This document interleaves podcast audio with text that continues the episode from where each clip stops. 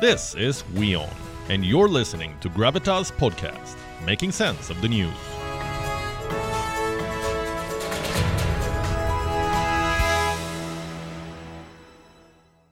Moving on to another question. Is the earth angry?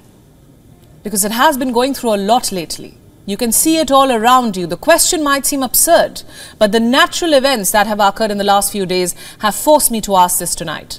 How much more can the earth take? Humans interfere too much with nature. This is a news. But nature is now fighting back with great fury. Earthquakes in Turkey and Syria are the latest examples. The countries were hit by three earthquakes in less than 12 hours. They were all above the magnitude of 6. The first one being the most deadly, with a 7.8 magnitude. More than 41,000 people have died. Millions are currently in need of humanitarian aid. But did you ever ask, why did this happen? Why are earthquakes getting more deadly and frequent? According to statistics, there were over 2,200 earthquakes in the year 2021.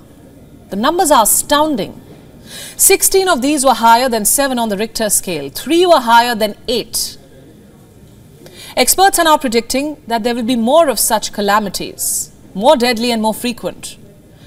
I don't mean to scare you, but warnings have been issued for India as well. You see, some areas are more prone to earthquakes than others. Do you know about the tectonic plates? These are the bits that make up the Earth's crust. So when pressure builds up on these plates, the Earth's surface jerks and earthquakes occur. The plates are particularly unpredictable in some areas of the world, and these are known as the seismic zones. Let's take a look at the riskiest one now. The map is on your screens now. The Circum-Pacific Belt is the world's greatest earthquake belt. You might have heard about it. It's popularly known as the Ring of Fire. The majority of Earth's earthquakes, as high as 81% of them, take place along this Ring of Fire. It is located along the rim of the Pacific Ocean, tracing the boundaries along several tectonic plates. While India is not located on this belt, it still has a history of devastating earthquakes.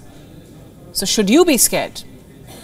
Probably yes. According to the National Institute of Disaster Management, 59% of Indian landmass is prone to earthquakes. 59%.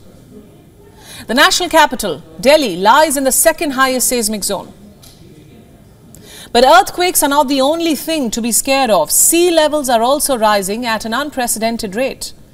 The UN Secretary General has given a stark warning. Listen in now. Consequences of all of these are unthinkable. Low lying communities and the entire countries could disappear forever.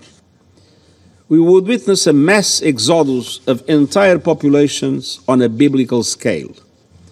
And we would see ever fiercer competition for fresh water, land, and other resources. A score of countries and big cities are at an alarming risk of rising sea levels. This includes Bangladesh, China, India, and the Netherlands. Big cities such as Mumbai, London, Los Angeles, New York, Shanghai, and Bangkok are also on this list. The danger is especially acute for nearly 900 million people who live in coastal zones at low elevations. Now, that accounts for one out of 10 people on Earth. Global warming is only worsening. Climate change is boiling up the planet. Glaciers and ice sheets are melting. According to NASA, Antarctica is shedding some 150 billion tons of ice mass annually. Greenland's ice cap is shrinking even faster. It is losing 270 billion tons of ice every year.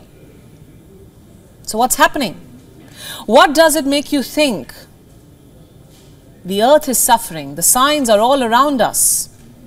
It's high time we take action. It's too late for lip service.